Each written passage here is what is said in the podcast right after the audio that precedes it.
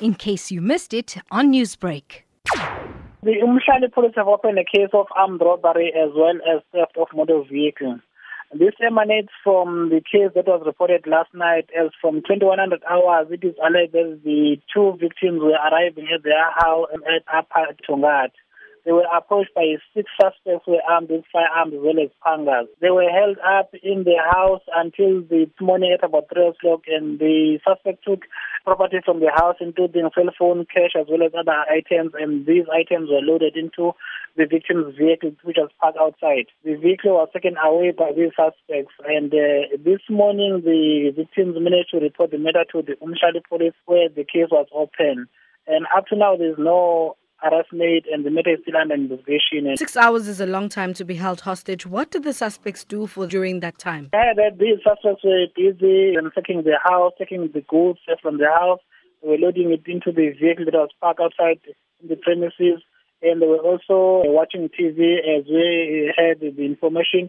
And they were also helping themselves by eating the food in the, in the house. Now, chances are the victims had been traced or stalked by these suspects for a while and learnt their patterns. What advice can you give to homeowners to safeguard themselves from being victims of home robberies such as this one? Always appeal to the members of the community or homeowners that whenever they arrive at home, they must check and see whether anyone is following them or any suspicious-looking people around or in the vicinity, and if there's someone they see in the vicinity, they need to contact the police so that the police will come and search those people in their vicinity. Always, uh, they must also lock their gates. They must also lock their house uh, if they enter their houses. What can people do if they find themselves in similar situations? The victims must always be calm, and they must not sometimes resist, because if they are resisting, they might be the victims of being killed. If there is a chance, they need to press the alarm button so that the police will be activated, and security companies, maybe they'll also attend to them. And your appeal to community members at this stage? We appeal to anyone who might have information about the whereabouts of these suspects, because these suspects can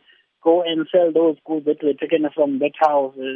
Anyone who might see these suspects selling or they know about their whereabouts, they, we are appealing to them that they must please come report the matter to the police so that those suspects can be arrested. Newsbreak, Lotus F M, powered by S A B C News.